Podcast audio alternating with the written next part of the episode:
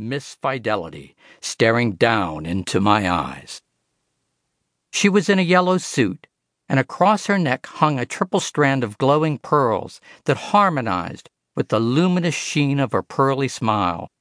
Her pewter hair was piled upward on her head and sculpted into the shape of an old school bell. Between her red, well scrubbed hands, she held a book titled, There is Always a Better Way. I wonder who wrote that book, I said to myself. My guess was soon confirmed. I was buzzed through the office security door and entered the main hallway, where the sunny Miss Fidelity waited to welcome me with her hand extended. I marched forward, and as I did so, my sticky name tag broke away and floated toward the floor. It landed glue side down, and in my haste to be polite, I stepped on it as I shook her hand. Thank you for inviting me into your school, I said warmly. I hate to begin a friendship by asking for a favor, she said directly, but could you pick up your fallen name tag? Sure, I replied, and dutifully squatted down but the name tag had flatly adhered to the floor. I tried to dig a fingernail under one corner and peel it up, but I only succeeded in tearing away thin shreds of paper. Can't get a grip on it, she remarked impatiently. Well, there is always a better way. I'm sure there is, I replied, and smiled awkwardly as I hopped up. Now, if you will excuse me, she said, I have to supervise the morning announcements. Today, our student respect team is performing. Then she gave a final harsh glance toward the stuck name tag before marching into the office. A moment later, Good morning, students, boomed from the ceiling speakers and out the open doors of the classrooms. Her no nonsense voice was as severe as barbed wire. Let us all start our day by shouting the school's respect pledge along with our Respect Cheer team.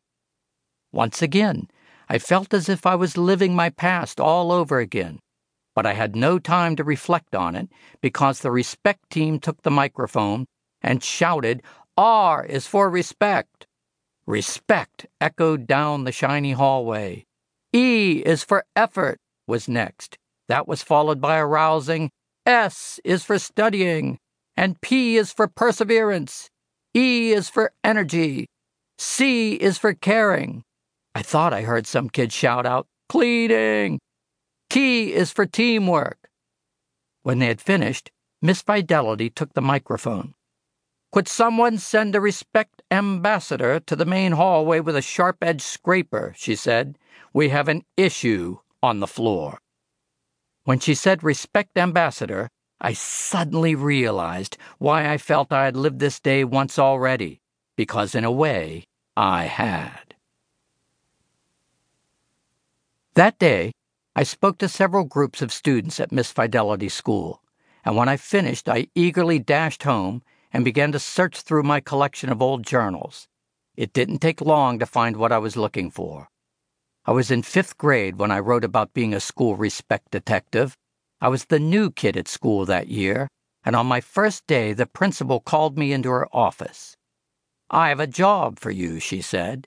Nobody knows you yet, and you don't know the other kids, so you will be the perfect detective for me. Detective didn't sound very friendly to me, but I was a pretty good snoop. If you keep a diary, you must be a bit of a snoop in order to sneak up on people, listen to what they say, watch what they do, and write it all down. The principal continued. There are two things going on in this school that I'm determined to stop, she said, with her voice full of determination. First, some kid is chewing gum and sticking it under the desks and cafeteria tables and sinks in the bathroom, everywhere. I scraped off a dozen samples of gum and showed them to my dentist. He said the tooth pattern in the gum belongs to one kid and I want you to catch that kid. Okay, I said, as she handed me a sample of chewed gum so I could match it to the dental profile of the culprit. And the other problem I have is this, she said, and pointed toward her window. Across the playing field is a fence, and on the other side of the fence is a pet cemetery.